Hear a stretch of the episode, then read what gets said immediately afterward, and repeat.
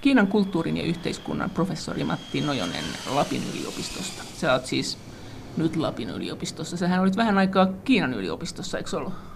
Joo, olen siellä ollut tuo Shanghaissa, siellä on Tongji-yliopisto. Siellä hoidin osittaista professuuria siellä yhtä aikaa, kun oli Aallossa sitten taas. Professorina myös? Niin, kyllä joo, että se oli tällainen kaksoispesti niin sanotusti. Me puhutaan tänään Kiinasta ja EUsta. Joo. Miten Kiina suhtautuu tähän TTIPiin, tähän USA ja EU väliseen vapaakauppa- ja investointisuojasopimukseen? Miten kuvio tässä on? Joo, kyllä tämä on mielenkiintoinen kuvio, jos katsotaan ensin pelkästään tätä sopimusta, mikä tulee nyt Yhdysvaltoja, tai ehkä tulee Yhdysvaltoja ja Euroopan välille. Kiinallehan, jos katsotaan kilpailun näkökulmasta, niin tämähän muuttaa kilpailuasetelmaa aika merkittävästi. Tämä sopimus. Tämä sopimus, Joo. jos se tulee voimaan. Eli silloin Yhdysvaltojen ja Euroopan unionin välinen kauppa tulee edullisemmaksi, tai tavallaan sitä poistetaan erilaisia esteitä. Näitä tuonnin ja viennin tariffia, eli hintoja, mitä laitetaan tuotteiden päälle, niin niitähän ei enää juuri voi poistaa, koska ne on hyvin matalalla tässä transatlanttisessa kaupassa. Mutta on paljon muita esteitä, jotka sitten nostaa kuluttajien hintoja. Ja tämä tarkoittaa Kiinan näkökulmasta sitä, että jos eurooppalainen yritys tällä hetkellä vie Yhdysvaltoihin aika paljon tuotteita, niin on edullisempia yhdysvaltalaisille ostaa eurooppalaisia tuotteita. Vastaavasti tarkoittaa silloin sitä, että kiinalaisten tuotteiden myynti Yhdysvallassa on suhteellisesti kalliimpaa. Ja EUssa myös. Ja, ja myös EUssa. Joo. Eli Kiinalle tämä on siinä mielessä haasteellinen tilanne. Eli nythän tällä hetkellä Yhdysvaltain tärkein kauppakumppani on totta kai Eurooppa, ja Euroopan tärkein kauppakumppani itse asiassa on Kiina tällä hetkellä. Mutta Kiina on Yhdysvaltain toiseksi tärkein. Eli äh, tässä on todella iso pelurit, jotka käyvät keskenään kauppaa. Eli se kaupan kasvu, jota tässä toivotaan, mm. niin se on tarkoittaa kaupan poistoa Kiinalta myös. Tämä on se iso, totta, niin jos Kiinan, Pekingin näkökulmasta asia näyttää tältä. Kuinka paljon se lohkaisee Kiinaa ja kuinka paljon siinä on absoluuttista kasvua? Että mitä siitä on sanottu, että onko tämä kokonaan tämä kasvu, joka sieltä tulee, niin sitä, että se Kiinan markkinat supistuvat vai mitä? No tähän on vain va- erittäin vaikea sanoa, ei varmaan mitään absoluuttisia Joo. lukuja, eikä ole oikein arvioitakaan nähnyt siitä Kiinan vienti, kuinka paljon se tulee tippumaan suhteessa nyky, vaikka viime vuoteen tai tähän vuoteen, että sekä Yhdysvaltoihin että Eurooppaan. Mutta se, että mitä sitten Kiinan näkökulmassa tämä tarkoittaa myös sitä, että silloin tämä iso kuva on se, että Kiina joutuu myös enemmän silloin panostaa sitten tähän omaan lähiympäristöön. Ja sisämarkkinoiden. Ja, ja sisämarkkinoiden kehittämiseen luonnollisesti, mikä on se iso, iso mutta jos katsotaan pelkästään, kun Kiina on vientivetoinen talous hyvin pitkälle, niin silloin ne joutuu niin panostaa enemmän näihin omiin uusiin rakenteisiin, mitä he ovat rakentaneet. Itse asiassa kilpailevia vaihtoehtoja tällä hetkellä. Ja siinä e- tulee taas tämä Yhdysvaltain TPP-sopimus, jonka Trump on nyt osin sanonut, että hän ei suostu siihen, mikä oli suunnitteilla tämä Tyynemeren sopimus. Niin... Joo. Tähän kuvioon liittyy myös tämä, että jos katsotaan, tämä on hyvin herkullista ajatella niin tämmöistä globaalia kaupankäyntisopimuksia ja erilaisia liittoumia, mitä tehdään, ja kauppablokkeja tehdään tällä hetkellä. Tähän on vähän niin kuin tällaista shakkia maailman mittakaavassa. Eli tosiaan Yhdysvallathan nyt, Trump on sanonut, että hän ei tule allekirjoittamaan tätä neuvotteluja alla olevaa Trans-Tyynemeren välistä kauppasopimusta, eli siinä on 12 maata, Yhdysvallat mukaan lukia tällä hetkellä, eli siinä on Japania, Australia ja muita maita, ja, ja Filippiinit ja muut maat sieltä Aasian puolesta, ja sitten on Yhdysvallat. Ja Yhdysvallat on sanonut, Trump on sanonut, että hän ei tule allekirjoittamaan sitä. Ja Kiina ei pyydetty mukaan tähän sopimukseen ollenkaan. Eli tämä oli Yhdysvalloilta hyvin strateginen veto, ja, ka- niin. Niin, ja hyvin aggressiivinen ja Kiina poissulkeva. Eli Pekingin näkökulmasta he, he katsovat, että Yhdysvallat harjoittaa edelleen tämmöistä hegemonistista politiikkaa, joka pyrkii eristämään Pekingin ja Kiinan muusta maailmasta. Ja kyllä niin tämän Tyynemeren sopimuksen, jos katsotaan mikä tässä on, niin kyllähän tämä lähtökohtaisesti pyrki pitää Kiina ulkona siitä, koska Yhdysvallat ei pyytänyt Kiinaa mukaan tähän ollenkaan. Mutta jos Yhdysvallat hyppää pois tästä, niin tämä on todella mielenkiintoinen tilanne, koska nyt on ainakin viimeisten uutisten mukaan niin sekä Japani että Australia, jotka Yhdysvaltain keskeisimpiä kumppaneita Tyynemeren puolella on sanoneet, että he, okei, okay, me tullaan jatkaan tätä sopimus ilman Yhdysvaltoja. Mutta tähän myös tarkoittaa silloin sitä, että jos tämä Atlantin yli oleva sopimus tulee voimaan, niin silloin Yhdysvaltain intressi tulee siirtymään takaisin Atlantille, eli transatlanttiselle suhteisiin. Kun tässä ollaan puhuttu kumminkin ihan viimeisten vuosi, viimeisen vuosikymmenen aikana varsinkin, että Yhdysvaltain strateginen painopiste on siirtynyt Tyynelle koska siellä on maailman dynaamisimmat markkinat, siellä on eniten väestöä keskittyneenä näille markkinoille, Ja, ja ne on vielä kaikki, lähes kaikki kehittyviä markkinoita. No onko mahdollista, Eli, että Kiina sitten liittyy tähän TPP? Onko, onko Kiinalla taipumusta liittyä mihinkään tämmöisiin? Kiinahan voisi liittyä siihen, jos heidät pyydetään mukaan, jos he haluaa siihen. Voisiko ne haluta? Voisiko no, ne käydä? Mä vähän alan epäillä, että Kiina ei välttämättä enää halua eikä tarvitse sitä. Kiina on rakentanut yhtä aikaa nyt vaihtoehtoisia tällaisia isoja, todella isoja hankkeita. Eli Yksi on tietenkin tämä Aasian infrastruktuuri-investointipankki. Valtava iso rahasto, jossa Suomikin on muun muassa mukana.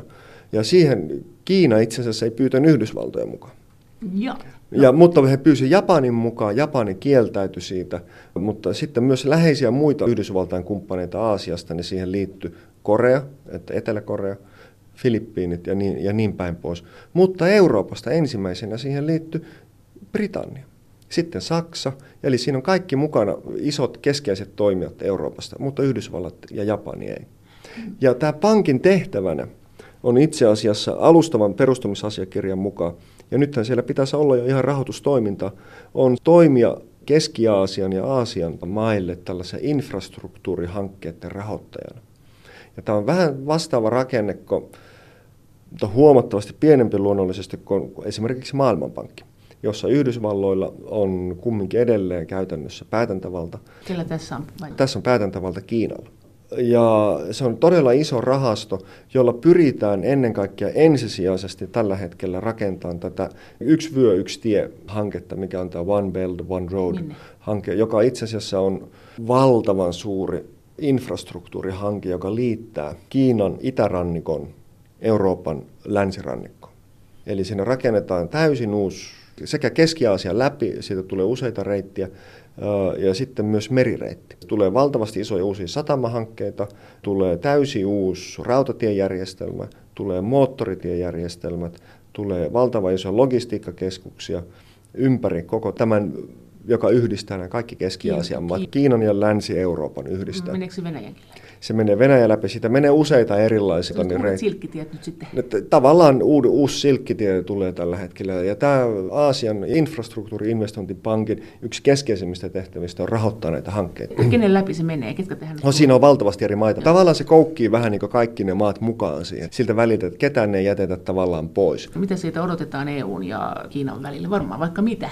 No totta kai se, tähän tehdään kaupan ja teollisuuden ehdoillahan tätä viedään. Että totta kai se yhdistää myös kulttuurillisesti ihmisiä, mutta en nyt tällaista infrastruktuurihanketta tarvitse siihen, että viedään tuota, niin joku operaryhmä Suomesta Kiinaan, vaan kyllähän se on valtava ilmaisee meidän työpaikat sinne osin. Osittain ja, se, ja asettaa meidät u- uudenlaisen kilpailutilanteeseen ehdottomasti. Markkinat lähenee toisiaan. Mark, markkinat lähenee merkittävästi toisiaan ja, ja ja tämä on niin iso hanke ja Kiina nyt on täysin tyytyväinen tähän ja se lähtee viemään tätä eteenpäin. Ja tämä on selkeästi nyt, jos Yhdysvallat sanoutuu irti tästä Trumpin myötä tästä Itä-Asia yhteistyöstä tai tästä Tyynemeren sopimuksesta, Joo. niin kyllähän se sulkee Yhdysvalloilta paljon ovia myös tähän itse asiassa koko tämä Euraasian mantereen yhdistävään uuteen isoon aloitteeseen, minkä on Kiinan käsissä täysin. Plus jos TTIP kaatuu. Niin, plus jos se kaatuu, niin silloin kyllä Yhdysvallat niin on todella ongelmissa. Mutta ei, hyvin vaikeaa nähdä, että mitä, mitä oikeasti Yhdysvallat aikoo tehdä. No mitä se näet tämän ehkä EUn tai ehkä Euroopan hmm. ja Kiinan suhteet historiallisen kehityksen? Sitten nämä tulevat vaihtoehdot, niitähän hmm. on paljon ihan hmm. alkaen siitä, että hajoako Kiina. Kyllä, kyllä joo. Siis vaihtoehtoja on todella paljon, että Euroopan unionin ja Kiinan suhteet, niin nehän on todella hyvät tällä hetkellä. Jos katsotaan poliittisesti, ne on, ne on vakaat. Mitään tämmöistä tempoilua ei ole viime aikoina ollut. Ja mä luulen, että perussyy on se lähtökohta tällä hetkellä, että Euroopan unionilla ja niillä kansallisvaltioilla, jotka on Euroopan unionin jäseninä, niin meillä, meillä taloudellisesti niin huonosti, niin me ei enää nosteta esille näitä ihmisoikeus- ja näitä muita epämiellyttäviä asioita suhteessa Kiinaan. Sitten 2008 jälkeen niin ei kukaan Euroopan unioni valtionjohtajista ole tavannut esimerkiksi Dalai Lamaa tai muita henkilöitä, koska tiedetään, että Kiina välittömästi rankaisee siitä. Että taloudellisesti luonnollisesti Kiinahan toimii suhteessa Euroopan unioniin, niin toimii kansallisvaltioperiaatteella, eli eihän niin pelaa meitä kansallisvaltioita keskenään vastakkain. Eli ei ota yhteyttä EU-hun, vaan he käy valtiovaltiolta. Niin, valtiovaltiolta näitä suhteita läpi.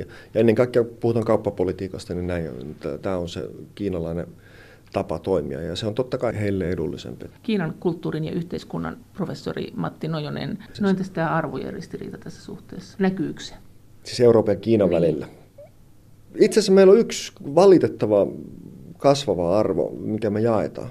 Ja se on huolestuttavaa kyllä monessa mielessä, koska se on sellainen voima, joka, jos se pääsee valtoimena liikkuun, se arvo ja toteutuu, niin silloin me ollaan ongelmissa, ja se on nationalismi. Eli kyllä Kiinassa on nuoriso ja tämä kansainvälinen ilmapiiri ajanut sellaisen johtopäätöksen monenkin kiinalaisen, ennen kaikkea puolueen, joka sitten taas viestittää sitä kansalle ja ennen nuorisolle eteenpäin, on se, että pitää rakastaa kotimaata, koska silloin kun me oltiin heikkoja, niin meitä sorrettiin ja nyt kun me ollaan vahvoja, niin meitä panetellaan. Ja se aiheuttaa sitten tällaista nationalismin kierteen sekä Kiinassa, mutta myös kyllähän me nähdään se Euroopassakin. Että mutta siis tämähän on myös ehkä osin Venäjällä, myös ehkä nyt Yhdysvalloissa. Kyllä, tämä on tämmöinen... kyllä Ranskassa meillä on omat liikkeemme ja kyllä tämä on niin globaali siinä mielessä on tämä ilmiö.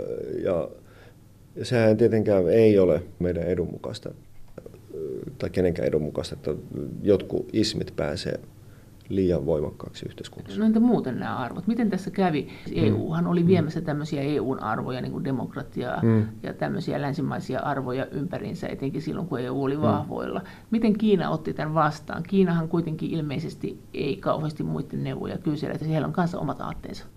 Joo, Kiinahan ei hyväksy tätä yleismaailmallista ihmisoikeuskäsitettä. Miksi? Siinä, Mihin se perustaa sen? Heidän näkökulmastaan he perustaa sen siihen omaan perinteeseen, joka on hyvin tulkinnallinen totta kai, että he sanoivat, että perinteisessä kiinalaisessa ajattelussa ei ollut sitä tällaista yksilöllistä ihmisoikeuskäsitystä.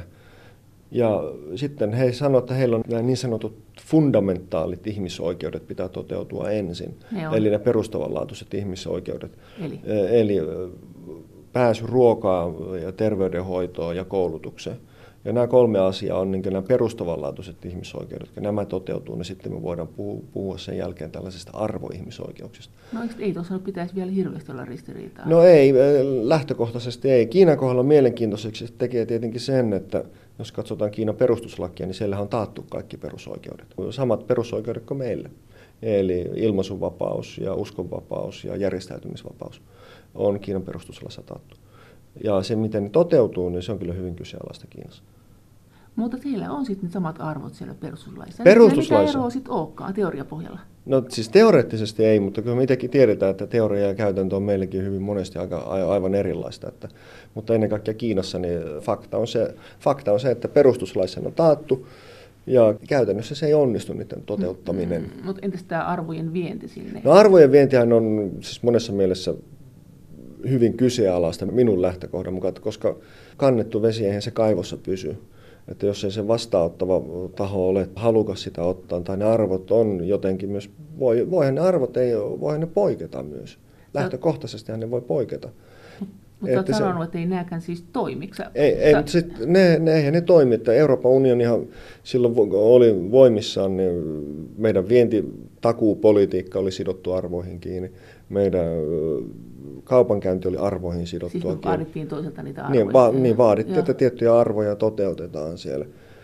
Ja eihän tämä Kiinan kohdalla ainakaan ole onnistunut. Että Eikö sä jos... sanonut näinkin, mm. että siis siellä jopa tehtiin niin, että silloin kun Kiinan työläiset vaatiko ne järjestäytymisoikeutta? Jotenkin, joo, siis joo, tämä on kaikista paras esimerkki. Eli Kiinan uusi työvoimalaki, joka astui voimaan 2007, itse asiassa paransi työläisten asemaa merkittävällä tavalla heille ei tullut ihan suoranaista järjestäytymisoikeutta, mutta parani merkittävällä tavalla kuitenkin. Eli heille tuli neuvotteluvaltaa ja juridisia oikeuksia paljon enemmän suojella omaa asemansa. Niin ennen vuotta 2007 niin Euroopan unionin kauppaorganisaatio ja kauppahuone itse asiassa Pekingissä niin lobbas tätä lakia vastaan. Euroopan unioni lobbasi Kiinan työläisten aseman parantamista vastaan? Kyllä. Miksi? Koska he näkivät, että se vie kilpailuetua totta kai eurooppalaisilta yrityksiltä Kiinassa. Koska heidän työvoimakustannukset tuli nousemaan ja ne nousivatkin siitä merkittävällä tavalla, 20 prosenttia keskimäärin. Jolloin tavallaan eurooppalaisten yritysten kilpailuetu, se tuotantoetu, mikä Kiinassa oli, niin se pieneni. Mutta tämä on sinällään aika mielenkiintoista. Kiinalaisten näkökulmasta, kun tätä asiaa keskustelee heidän kanssa, niin kyllähän he niin monesti naureskelee, että tämä on, ja kyllä ei, ei voi muuta itse asiassa olla yhtä mieltä kiinalaisten kanssa siitä, kun sanoo, että te kaksinaismoraalista ja että monessakin mielessä, että vaaditte meiltä kaikenlaisia ihmisoikeuksia ja kaikkia muuta tällaista, mutta sitten kun tulee kysymys he, kiinalaisista työvoimalaista, niin te lobbaatte sitä vastaan. Mutta nythän tämä tilanne on vielä nurinkurisempi, on se, että Finanssikriisin myötä 2008, joka myös iski Kiinaa merkittävällä tavalla, Kiinan talouskasvu on hidastunut merkittävästi, mutta kumminkin se on edelleen maailman nopeammin kasvava no. talous. Jos, jos voi uskoa niitä lukuja. No kyllä, kyllä ne, no ne on suuntaa antavia, mutta kyllä ne pitää hyvin pitkälle paikkansa. Kiinalaiset on itse huolestuneita siitä, että heidän talouskasvunsa sakkaa, jolloin puolue totta kai on huolestunut siitä, että miten käy heidän oikeutuksensa valtaan niin nyt on Kiinassa lakihanke, joka itse asiassa tulee heikentämään työläisten asemaa. Ja itse asiassa niitä oikeuksia, mitä työläisille annettiin 2007, niin niitä nyt tullaan ottaa pois. Ja tämä on kahdessa mielessä hyvin tällä lailla mielenkiintoinen ongelma. Ensinnäkin, että kommunistinen puolue, jonka pitäisi olla sen proletaarin puolella eli työläisen puolella, nyt tulee heikentää heidän työolosuhteitaan, ja tämä lakihan tulee menee läpi. Toinen asia on sitten on se, että nyt sitten taas eurooppalaiset ja kansainväliset kansalaisjärjestöt nyt tällä hetkellä pyrkivät painostamaan ja vaikuttamaan ja tuomaan ääntä esille Kiinan sisällä, että hei, älkää nyt heikentäkö työläisten asemaa. Ja tässä on aika monta Euroopan unionin rahoittamaa itse asiassa kansalaisjärjestöjä, jotka toimii Hongkongissa tai muualla, jotka sitten taas pyrkii vaikuttamaan siihen, että tätä lakia ei muutettaisi. Ja tämä on niin tavallaan kiinalaisten näkökulmassa, jos niin tutkijoidenkin kanssa juttelee asiasta, niin tämä on hyvin mielenkiintoinen tämä ilmiö, että ensin me lobattiin sitä lakia vastaan, ja nyt me sitten taas epäsuorasti lobataan sitä vastaan, että älkää muuttako sitä lakia. Eikä uskoako siellä, että tämä johtuu siitä, että Eurooppa ei halua, EU ei halua, että Kiina olisi niin kilpailukykyinen, että se sen takia rahoittaa tämmöistä retoriikkaa? Onko tämä Kiinan käsitystilanteesta? Ei ole, ei, ei voi sanoa että tästä jälkimmäisestä olisi, että olisi niin yhtä käsitystä siitä, mutta minun mielestäni tilanne on niin hyvin nurinkurin, että tällaiset, tämmöinen vanha selkeä rakenteinen maailma, jossa oli marksilaisessa aatelle, aatelle oli niin pääomaa ja oli sitten niitä työläisiä, ihmisiä, niin, ja oli sitten työläisillä oma puolue ja, ja omat ammattiliitot, jotka ajoivat niitä etua, ja sitten työnantajalla oli omat, niin nämä, nämä vaihtaa tässä koko ajan paikkaa. Eli tämä on ihan sekaisin tämä nykyisessä tässä kentässä, että kommunistinen puolue heikentää työläisten olosuhdetta Kiinassa ja ja silloin ja, ja se kapitalisti ei halunnut missään vaiheessa, että se parannetaan kiinalaisten työläisten olosuhteita Kiinassa, vaikka ne on meidän niin sanottuja arvoja, fundamentaalia arvoja Euroopassa. Että, että kyllä kiinalaisten näkökulmasta me ollaan niin tällaisia opportunisteja ja siksi meitä on ehkä helppo välillä vähän jopa manipuloida. Ja mihin suuntaan? No siihen suuntaan, missä se raha on, niin me mennään siihen suuntaan.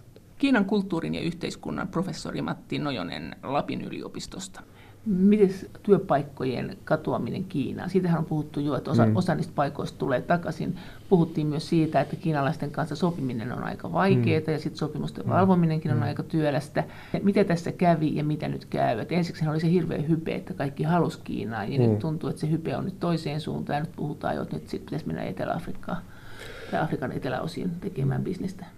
Joo, siis jos, totta kai se riippuu ihan, ihan tuota, niin teollisuuden alasta, missä ollaan. Että se 90-luvun loppupuoleen, mitä Suomeen iski, tämä mennään Kiinan politiikka, Salkompi lähti Kemijärveltä, mikä oli isoja juttuja silloin aikoina, ja, ja muita näitä, ja sitten Nokia lähti ja vei tuotannon sinne, ja sitten vei koko alihankintaketjun vei sinne mennessä Kiinaan, niin olihan ne vei työpaikkoja Suomesta. Mutta, Mutta tässä on niin eri teollisuuden alat täytyy miettiä, ne toimii vähän eri logiikan mukaan. Että ihan tällainen kevyt teollisuus, joka on lähtenyt Euroopasta, ennen kaikkea ajattelen ruotsalaisia, Suomella nyt ei ole niin paljon niitä mutta jotain Hennessä Mauritsia ja näitä, nämä, jotka tuotti näitä vaatteita tai kenkiä, niin se tuotanto on siirtymässä ja on jo osittain siirtynyt Kiinasta pois, koska se on liian kallista tuottaa se. Siis, mikä se tekee kalliiksi?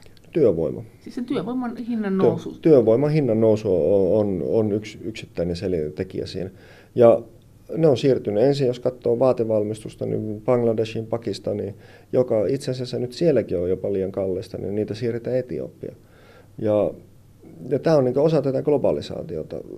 Halpa tuotanto kyetään siirtää, joka teknologisesti oli vaativaa, niin kyetään siirtää aika nopeasti, mutta sitten taas vastaavasti jotain hyvin monimutkaisempia tehdaslinjoja, niin niitä ei kovin helposti lähdetä siirtämään sitten. Enää sieltäkään pois. enää Kiinastakaan pois. Ja se mittakaava, millä siellä tuotetaan, niin se on enorminen, että ei niitä ihan hetkessä siirretä. Siis tarkoittaa, että joku auton valmistus, niin sitä on vaikeampi siirtää, sitten taas teepaitoja helpompi, Totta kai. ompelukoneita siirtää helpommin. Totta, ilman muuta, ja silloin se vaatii myös siltä työntekijältä niin erilaisen ammattikoulutuksen siihen, että jos olet tehdaslinjalla, jossa tehdään jotain hyvin monimutkaisia komponentteja asetetaan tai tietokoneohjelmia käytetään siellä, niin se vaatii koulutusta kun taas lukutaidotonkin oppia ajamaan ompelukoneella. Tämä on niin se yksi, mutta se iso uusi trendihan on luonnollisesti se, että nythän ne kiinalaiset tulee tänne luomaan työpaikkoja. Eli tämä globalisaatio on pyörähtänyt nurin niskoin tässä. Että tässäkin mielessä, että me ajateltiin, että me länsimaat ollaan se tavallaan se hegemoninen toimija tässä maailmassa ja me sijoitetaan ja me määräillään säännöt ja arvot ja, ja, arvot ja, ja viedään niitä arvoja ympäri maapalloa, niin nyt itse asiassa 2015 oli itse asiassa, jos Kiinaan katsotaan pelkästään, niin oli se ensimmäinen vuosi, jolloin kiinalaiset investoinnit ulospäin oli suurempia kuin investoinnit Kiinaan. Ja tässä on oleellista huomata se, että tämä ulkomaille suuntautuvien investointien suhde koko kansantalouteen on Kiinassa edelleen todella pieni. Eli siellä on kasvuvara. Jos me katsotaan niin näitä kehittyneitä markkinoita, niin se ulkomaille suuntautuvien investointien määrä suhteessa siihen kansantalouteen on yleensä aika korkea. Kiinassa se on hyvin minimaalinen, se on jotain 2 ja 3 prosenttia suhteessa koko kansantalouteen. Se voi ihan kevyesti olla 10-15 prosenttia. Eli siellä on kasvuvaraa todella paljon. Ne aikoo kasvaa vuoteen 20 mennessä. Ja, ja totta kai, ja, tot, ja, ja, ja Kiinan markkinat ja yritykset, jos katsotaan Kiinassa, joka toimii Kiinan sisällä ja kysytään heiltä, ja siitä on paljon, paljon tutkimuksia, kysytään, että mikä motiivi ajaa heitä lähteen Kiinasta kiinalaisiin yrityksiin. Ei se ole se, että keskushallitus käskee niitä, vaan se, että ne yritykset ei pysty kasvattamaan Kiinan sisällä enää marginaaleja.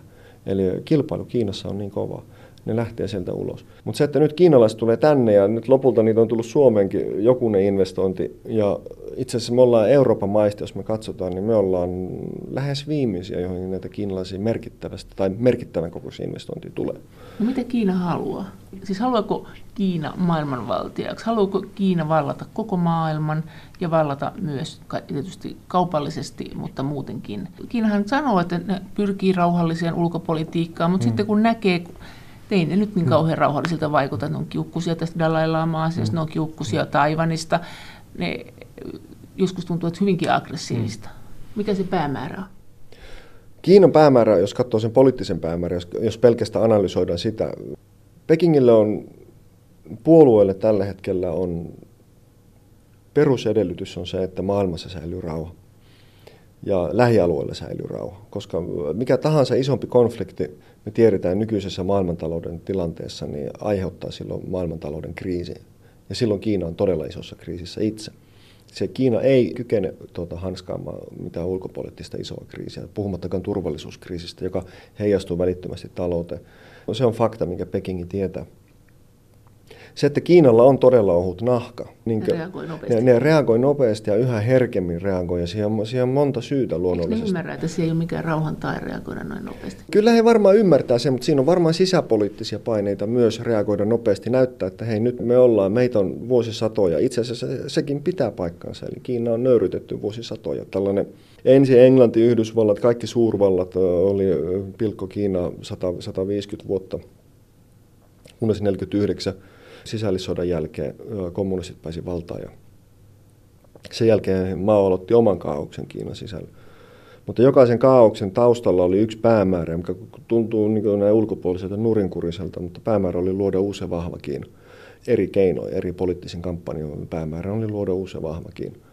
Ja nyt tänään, jos katsotaan, niin Kiinahan on vahva. Se on de facto maailman toiseksi suurin talousmahti alueellinen suurvalta, ei globaali turvallisuustoimija tällä hetkellä, niin Kiinalla on ja Kiinan kansallisessa intressissä väistämättä ne ajautuu sellaiseen tilanteeseen, kun he investoivat niin paljon ulkomaille. Öljyä, energiaa, kaiken näköisiä oikeuksia, mitä he hankkivat ympäri maapalloa maailman toiseksi suurimpana taloutena, niin jossain vaiheessa niiden on pakko – jollakin keinoin puolustaa niitä kansallisia intressejään ulkomailla merten takana. Että mun käsit... että se on vain ajan kysymys, että alkaa sotia? No kysymys on siitä, että alkaako he sotimaan vai vaikuttaako he toisin keinoin. Se on, mutta jos katsotaan historiaa, niin ei mulla ainakaan tule mieleen yhtään suurvaltaa, joka ei olisi puolustanut rajojen takaa ja omia kansallisia etuja. Ja tämä, mutta tässä on sellainen yksi ulkopolitiikan prinsiippi, mikä Kiinalla on, ja myös sisäpoliittinen prinsiippi, joka liittyy näihin Dalai Lamaan ja näihin muihin Tibettiin ja Taiwanin kysymykseen. Sellainen vanha suverenisuuskäsite, eli puuttumattomuuden periaate. Joo.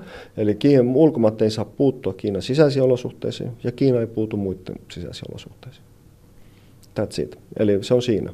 Ja, ja jos tätä noudatetaan, niin silloin me voidaan ylläpitää normaalia diplomaattisia kauppaolosuhteita. Puuttumisella he tarkoittaa puuttumista tämmöiseen poliittiseen koskemattomuuteen tai poliittisiin rakenteisiin tai vaikuttaa kiristämällä tai uhkailemalla. No, eikö, tai... eikö se halua laajentua? Se, mikä, mikä tekee tästä kansainvälisestä toiminnasta Kiinan kohdalla tulevaisuudessa mielenkiintoisen ja haastavan meille kaikille – ja ennen kaikkea Pekingille on se, että kun heillä on tämä puuttumattomuuden politiikka, ja nyt he pikkuhiljaa kumminkin rakentaa kapasiteettia siihen, että he voivat tarvittaessa puuttua erilaisiin toimiin merten takana ja puolustaa omia kansallisia intressejä siellä, oli sitten mitä tahansa. Ja tämä on ristiriidassa sitten taas Kiinan ulkopoliittisen periaatteen kanssa. Että te ette puutu meihin, me ei puututa teihin olosuhteisiin. Ja Kiina on rakentanut tätä kansainvälistä mainetta ennen kaikkea kehitysmaissa ja muualla maailmassa vaihtoehtona tällaiselle yhdysvaltalaiselle, eurooppalaiselle, läntiselle, hegemonistiselle politiikalle, jossa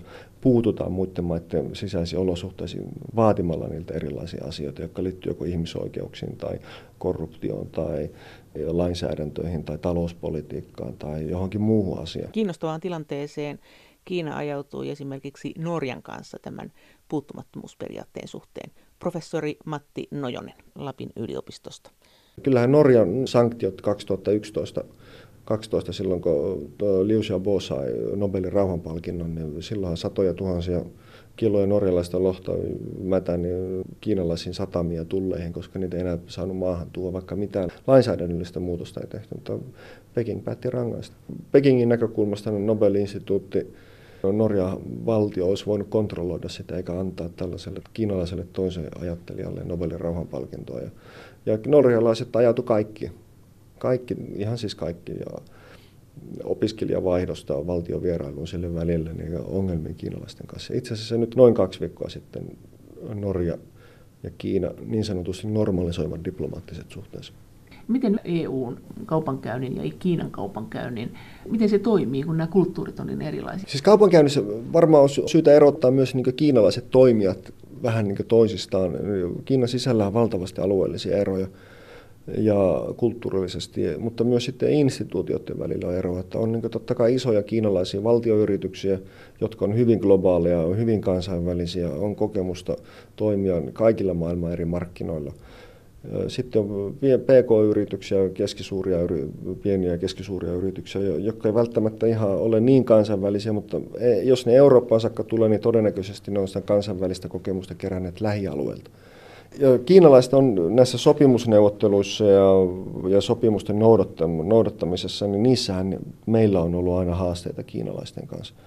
Eli jos katsotaan ihan käytänteitä on hyvin vaikea tehdä isoja stereotyyppisiä kuvauksia, että on kiinalainen ja eurooppalainen kaupankäyntitapa, koska me itse tiedetään, että no. ei, ole, niin. ei ole olemassa eurooppalaista kaupankäyntitapaa. Kiinassa on vastaavia, vastaavia alueellisia valtavia eroja ihmisten mentaliteetissa ja kulttuurissa ja toimintatavoissa. Ja tämä niin täytyy muistaa siinä, jos puhutaan, että mitä eroja on kiinalaisten ja eurooppalaisten välillä. Mutta ehkä yksi yhteinen piirre on kumminkin jotain kiinalaisilla toimijoilla, on, on niin sopimukset ja sopimusten tekeminen.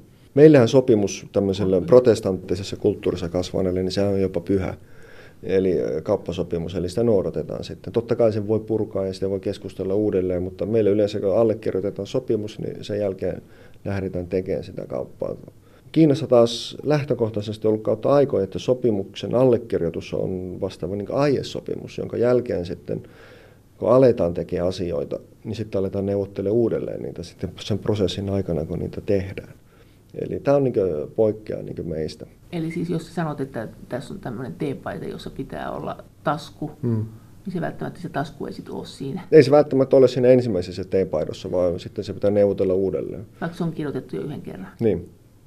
Ja se tarkoittaa käytännössä, mitä silloin eurooppalaisen pitää tehdä valmistautuakseen tähän tilanteeseen. Kaupankäynnissä kiinalaisten kanssa, mä oon yrittänyt Suomessa saada sellaista käsitettä ihmisille, että ihmiset ymmärtäisivät sen, että on sellainen kuin sähläyskustannus. Eli sähläämisen kaikki suomenkielessä muissa on jotenkin kuvaava sana, että se sähe, että sähelletään, että tehdään ja tehdään ja tehdään, mutta välttämättä sitä tulosta ei tule. Ja se kuluttaa joitakin ihmisiä enemmän ja toisia vähän vähemmän. Mutta Kiinan kohdalla tämä sähläyskustannus on jotain kuitenkin sellaista, mihin meidän organisaatiot, ne ei pysty koskaan, tai hyvin vaikea resurssoida voimavaroja siihen, oli se sitten ihmisiä, rahaa tai mitä tahansa. Että, että se on niin se yleinen mielikuva. Ja sitten toinen semmoinen yleinen tapa kiinalaisilla on se, että kiinalaiset pelaa totta kai ne kortit, mikä niillä on vahvoja. Ihan sama kuin me, me, me tehdään sitä kanssa, kun me puhutaan Suomesta, me puhutaan tietyistä jutuista, mihin me itsekin tiedetään, että on joku perä niissä, eli hyvä koulutus ja hyvä työvoima ja järjestäytynyt yhteiskunta ja transparenssia, ei korruptiota ja niin päin pois. No kiinalaisilla on tämä yksi valtti, mikä on ylitse muiden, ja se on tietenkin väestön määrä, markkinat. Eli kyllä kiinalaiset herkästi aina, ja onhan se mukava sanoa, että kuinka paljon meitä on, jos on kiinalainen. Ja se on se niin sanottu liikemiehen märkä päiväuni on se, että sä saat tällaisen viestin kiinalaiselta, että hei nyt se ehkä saat myytyä jotain tuotetta tietyn määrän kiinalaisella. Ja tähän on vanha unelma ollut tuota lännessä.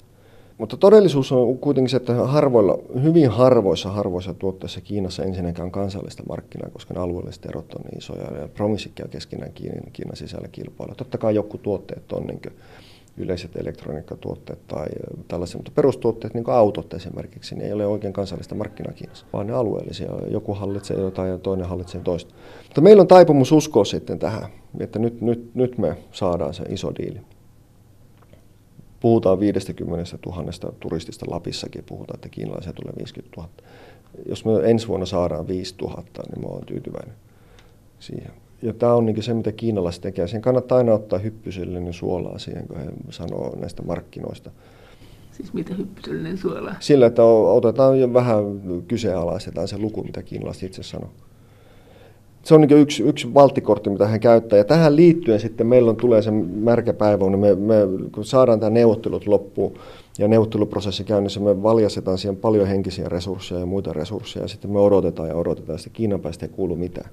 Ja kiinalaiset sitten monesti käy sille, että he ei välttämättä reagoi asioihin kauhean nopeasti, kun neuvottelut on käyty, he vetäytyy sinne. Mutta sitten yhtäkkiä voi tulla milloin tahansa, niin se kone käynnistyy ja silloin sitä vaaditaan todella nopeasti sitä toimintaa täällä päässä. Että voi olla pitkiä hiljaisia ajanjaksoja, mutta sitten yhtäkkiä sitä vaaditaan sitä toimintaa. Tavallaan Kiinassa niin tällainen 24-7, eli että sä oot seitsemänä päivänä 24 tuntia vuorokaudessa käytettävissä, on ihan normaalia. Se on normaalia. Ja, ja tämä on yksi syy, miksi Kiinan talous kasvaa niin nopeasti, koska ihmiset on jatkuvasti käytettävissä. Kolmas seikka, mikä täytyy ottaa meidän huomioon, on se, että näihin liittyen näihin lukuihin, että ne luku, luvut ei välttämättä pidä yhtään paikkansa. Lähdetään neuvottelemaan kymmenestä tuhannesta, mutta todellisuudessa toteutuu ehkä kuusi hanketta tai kuusi jotain. Mutta sitten jos se lähtee vetämään, niin yleensä sitten voi olla ongelmana on Suomen päässä on se, että meillä loppuu kapasiteetti. Eli me ei kyetä sitä vastaan se välttämättä siihen kysyntään, mikä jos käy niin hyvä tuuri. Kaikki siis tuotteethan ja yritykset kiinalaisten kanssa, ei, eihän ne onnistu. Tämä täytyy myös pitää mielessä, että eihän, eihän Suomessakaan kaikki onnistu. Eli osa onnistuu ja osa ei. Joko onnekkaampia joko vähemmän onnekkaampia. No entä sitä se jymäyttämisen taito mm. kiinalaisilla tai Suntsinen oppi tai mm. liikemiehet kanssa lukee, jossa on mm. vähän niin kuin Tapani Löfingillä joskus, mm. että yllätä aina. Niin, niin. Se ensimmäinen, joka yllättää, niin se on usein niskan päällä. Pitääkö se ottaa huomioon jotenkin? Liikemiehet lukee ympäri maailman, lukeeko mm. kiinalaiset, mm. Tu- onko tämä kulttuuri jotenkin mm, leviämässä bisnekseen, kun sä sanoit, että se sopimus ei ole pyhä, tai että liikekumppanit saattaa, tarkoittaa että mm. varmaan sitä, että liikekumppanit jymäyttelee toisiaan siinä matkan varrella. No tämä tarkoittaa, siis mä en usko siihen, että kiinalaiset jymäyttäisi sen enempää kuin tuota, kukaan muukaan. Että itse asiassa me suomalaisilla, jokainen maa luo itsestään sen myyti, että me ollaan rehellisimpiä mm. kaikista. Suomalaiset itse asiassa oli yksi epärehellisimmistä kansakunnista, jos katsotaan venäläisiä arkistoja. Venäjän vallan aikaan niin, ö, ei Tsushnaan voinut luottaa.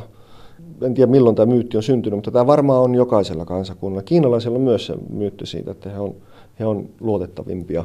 Ja kyllä kiinalaiset on todella luotettavia, ja varsinkin siinä vaiheessa, kun sä pääset ystävystyä heidän kanssa. Ja Kiinassa taas, kun se oikeusjärjestelmä ei toimi niin hyvin kuin meillä, niin silloin ne sopimukset ei välttämättä ole oikeudessa pitäviä. Ja, ja niitä ei välttämättä kovin herkästi viedä, viedä sitten oikeuteen tai välimiesoikeuteen. Tai, ja koska järjestelmä on korruptoitunut, kaikki tietää sen.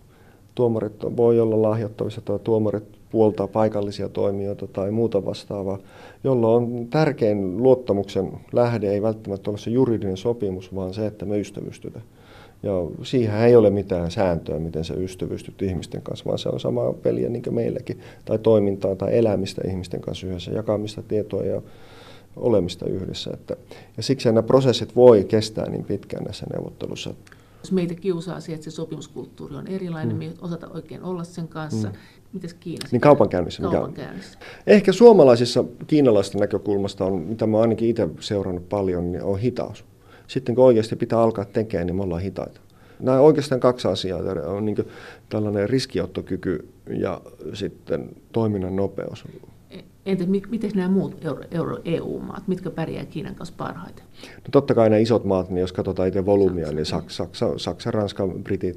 Kiinan kulttuurin ja yhteiskunnan professori Matti Nojonen Lapin yliopistosta. Jos ajattelet sitten Kiinan sisäistä kehitystä kontra mm. EUn mm. kehitystä, kuuletaanko me niin samoja jälkiä, että nyt näyttäisi, kun sua kuuntelee siltä, että mm. se Kiinan hajoaminen mm. voi olla edessä, jos siellä on mm. paljon mielenosoituksia, mm. siellä on sisäisiä ristiriitoja, mm. jos Kiina mm. Talous kasvaa, eikö sitä sanota, että kun se tulotaso nousee tietyn yli, kansalaiset rupeaa yhtäkkiä vaatimaan myös demokratiaa, että ongelmia saattaa olla edessä, että onko Kiina hajoamisen tiellä, jos sä vertaat sitä EU-hun, EU saattaa olla hajoamisen tiellä tai yhdistymisen tiellä. Niin, että hajoaako Kiina? Niin. No, tähän on se iso kysymys. Ja miten meille sitten käy EUssa? jos Kiina hajoaa, niin tietenkin hajoamisia voi olla erilaisia, Joo. että se on niin tällainen, niin. niin, että Jugoslavia kaltainen hajoaminen, että se ajautuu sisällissotaan ja kansanmurhaa ja kaikkeen muuhun kauheuteen. Voisiko noin käydä?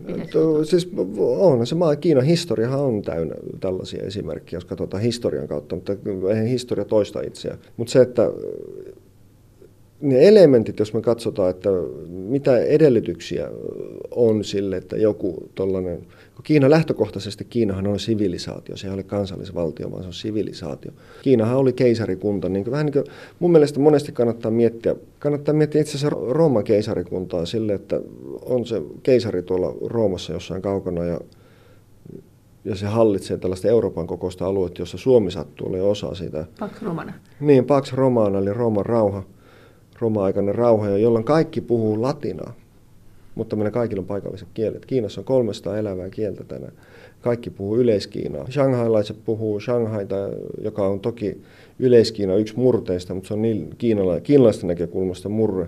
Mutta se on yhtä lähellä kuin Suomi-Unkari, eli me ymmärretään sana sanaa, ei sanaakaan, mutta se kirjoitetaan samalla tavalla. Mutta se mandariinikiina on se, mitä osataan. Joo, eli se yleiskiina, Joo, eli mandariinikiina on se yleiskiina, eli se on mitä, mitä 49 jälkeen lähdettiin peruskoulussa opettaa. Että Eli Kiina on sivilisaatio ja sitten jos katsotaan, mitkä on aikaisemmissa tällaisissa sivilisaatioiden hajoamisissa ollut niitä tekijöitä siellä taustalla, jos katsotaan vaikka Neuvostoliittoa tai katsotaan Roomaa tai jotain muuta, niin kyllä siellä on ne samoja elementtejä ja kyllä ne samat elementit on Kiinassa tänään myös. Eli, Eli ympäristö on yksi niistä tekijöistä. Siis ympäristöongelmat?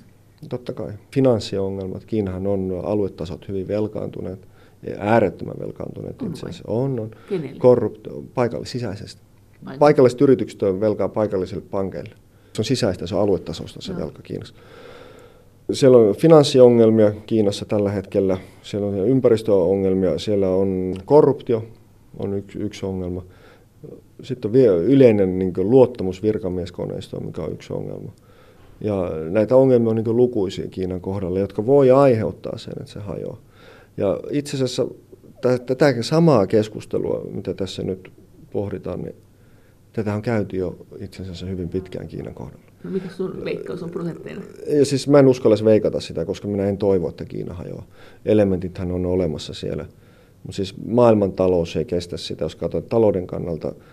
Jos me otetaan yleisinhimillisesti, se olisi katastrofi miljoonille ja miljoonille ihmisille Kiinassa – Ellei se käy rauhanomaisesti. No vaikka se kävisi rauhanomaisesti, kyllä ei ne kivutta mene. Että Kiinassa on kumminkin niin paljon ihmisiä, jotka edelleen elää absoluuttisessa köyhyydessä. Ja, ja, ei kestä heilahduksia. Niin, ne ei kestä heilahduksia. Ja, ja ne tuloerot Kiinan sisällä tällä hetkellä on, on niin radikaalit, että kyllä se tyytymätön kansanosa, niin vaikka nekin on jo aika hyvin monellakin mittarilla elää, mutta ne näkee, että muilla menee aivan järkyttävän paljon paremmin, eikä välttämättä niillä oli niin puhtaat jauhot pussissa, niin kyllähän se yleensä aiheuttaa semmoista liikehdintää yhteiskunnassa. Ja mä olen monesti opiskelijoillekin sanonut ja sanon sen tässä nyttenkin, että jos Kiina hajoaa, niin meillä kirjaimellisesti kaikilla tippuu housut kinttuihin. Miksi? Sen takia, kun yli 90 prosenttia napeista ja vetoketjuista globaalista tuotannosta tuotetaan Kiinassa. Kengistä yli 80 prosenttia TV-vastaanottamista, tietokonenäppäimistöstä, kännyköistä, kaikista yli 70 prosenttia globaalista. Se, jos se hajoaa, niin sitten ne tekee ne eri osiot näitä samoja esineitä. Joo, mutta ei se niin yksinkertaista ole kumminkaan, että ne kykenisi sitä tekemään. Että kyllä se he, ihan väistämättä tulee vaikuttaa globaaliin talouteen siinä mittakaavassa, mitä me ollaan aikaisemmin nähty. No, sä mietit Kiinaa ja EUta. Mikä tässä on tämä suuri tulevaisuuden haaste? Suuri haaste on selviytyminen yhtenäisenä ilman suurempia poliittistaloudellisia niin katastrofeja. No mitä jos EU hajoaa, niin kiinnostaako se Kiinaa? Jos se hajoaa Totta rauhanomaisesti. Jos EU hajoaa, niin siis todennäköisyys siihen, että syttyy jotain suurempia katastrofeja, niin tarkoittaa yhteiskunnasta liikehdintä aika pieni kumminkin. Täällä on taustalla EU-ssa. niin, EU sisällä, Joo. koska meillä on kumminkin kansallisvaltiot ja niissä toimivat instituutiot ja niin päin pois. Ja meillä on perinne siihen. Me aika nopeasti sujahdetaan ehkä toivon mukaan, jos näin käy, niin sujahdetaan takaisin siihen vanhaan kansallisvaltion muotti. Totta kai virkamieskoneisto ja muu varmaan siellä ollaan, niin sille, sammutellaan tulipaloja, mutta tavalliset kansalaiset ei todennäköisesti kauheasti siitä näe sille, riippuen tietenkin miten sitten eurolle käy, niin sehän määrittää sitä jonkun verran tavallisen ihmisen elämä. Mutta Kiinan kohdalla katastrofi, niin se järjestelmä, se ei kykene tavallaan absorboimaan, se kykene sisäistään tätä, jos, jos Kiina niin lähtee hajoamaan, niin se kykene sisäistään sitä.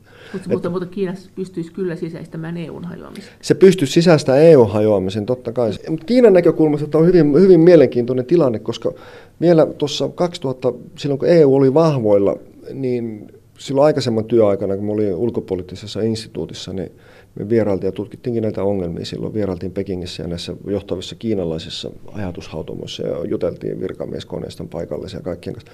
Kaikki oli sitä mieltä aidosti ja mä uskon siihen ajatukseen, että niiden näkökulmasta vahva EU on parempi kuin heikko EU sen hetkisessä maailmassa, koska silloin he koki sen, että tämmöinen kaksinapainen maailma on Kiinan näkökulmasta aina huonompi, kun siinä on useampi napa. Tykkääkö enemmän EUsta kuin Yhdysvalloista? Lähtökohtaisesti kyllä lähtökohtaisesti ilman muuta, koska Yhdysvallat on hyvin voimakas hegemonistinen toimija. Jos katsoo Kiinan turvallisuusnäkökulmasta Kiinan karttaa lähialueella, kyllähän se on tikutettu ympäristöön tuota yhdysvaltalaisia tukikohtia. EUn ja Kiinan hajoamis- ja sirpaloitumusprosessit, onko näissä logiikoissa jotakin sukua? EUn yhdentyminen tai Kiina yhdessä pysyminen tai hajoaminen, niin nämä on hyvin ainutlaatuisia prosesseja, mutta se, että ne, että ne pysyy yhdessä tällaiset valtioliitot, että Kiinahan on, ei ole valtioliitto, vaan Kiinahan on kansallisvaltio muotissa oleva sivilisaatio, eli se on hyvin heterogeeninen, hyvin monimuotoinen, ei ole ainoastaan sille, jos ajatellaan talousmittareen, eli, eli että kuinka vähän maaseudulla ihmiset tienaa ja kuinka äärettömän hyvin ne tienaa kaupungeissa ja rannikolla, vaan se on myös kulttuurillisesti hyvin säpäleinen. Mutta niillä kaikkia yhdistää tietynlainen kiinalaisuus, joka on vaikeasti hahmotettava. Minätkö, että EU ei ole niin säpäleinen, mutta meitä ei ehkä yhdistä kuitenkaan se eurooppalaisuus? E- e- Euroopan unionilla oli tällainen iso hanke 2000-luvun joskus viisi tai kuusi käynnistettiin eurooppalaisen kulttuurin ja identiteetin luomisprosessi. Ja ne syyti rahaa siihen valtavan määrän Brysselistä. Ja se on niin vähän tällainen hanke, hyvin tällainen neuvostomainen hanke, jossa tällainen sosialistinen järjestelmä luo kansalle uutta identiteettiä ja kulttuuria. Se kaadettiin ylhäältä alaspäin. Mulla on paljon ystäviä ympäri Eurooppaa ja eri puolilla. Ja mulla on vaikea kuvitella, että ihmiset identifioisivat itsensä eurooppalaisiksi. Kyllä ne identifioi aina sen oman kansallisen kulttuurin kautta itsensä ensin. Sitten ehkä jotain eurooppalaisia arvoja ja muita taustalla. Mutta se, että miten nämä eroaa ja tuleeko nämä hajoaa kumpikin – Siis mä toivon, että Kiina ei tule hajoa ja tietyssä mielessä mä toivoisin, että tämä Euroopan unioni jotenkin joko kykenisi aidosti yhdistää linjansa tai sitten se hajoaisi, koska tällainen välitilanne tämä ei ole terve millekään yhteiskunnalle eikä kansantaloudelle. Näin sanoi Kiinan kulttuurin ja yhteiskunnan professori Matti Nujonen Lapin yliopistosta. Kiitos teille jälleen viesteistä. Lisää viestejä voi lähettää sähköpostiosoitteeseen maija.elonheimo.yle.fi. Ja sen lisäksi me voimme kaikki keskustella näistä asioista yhdessä ohjelman aikana kanavan lähetysikkunassa.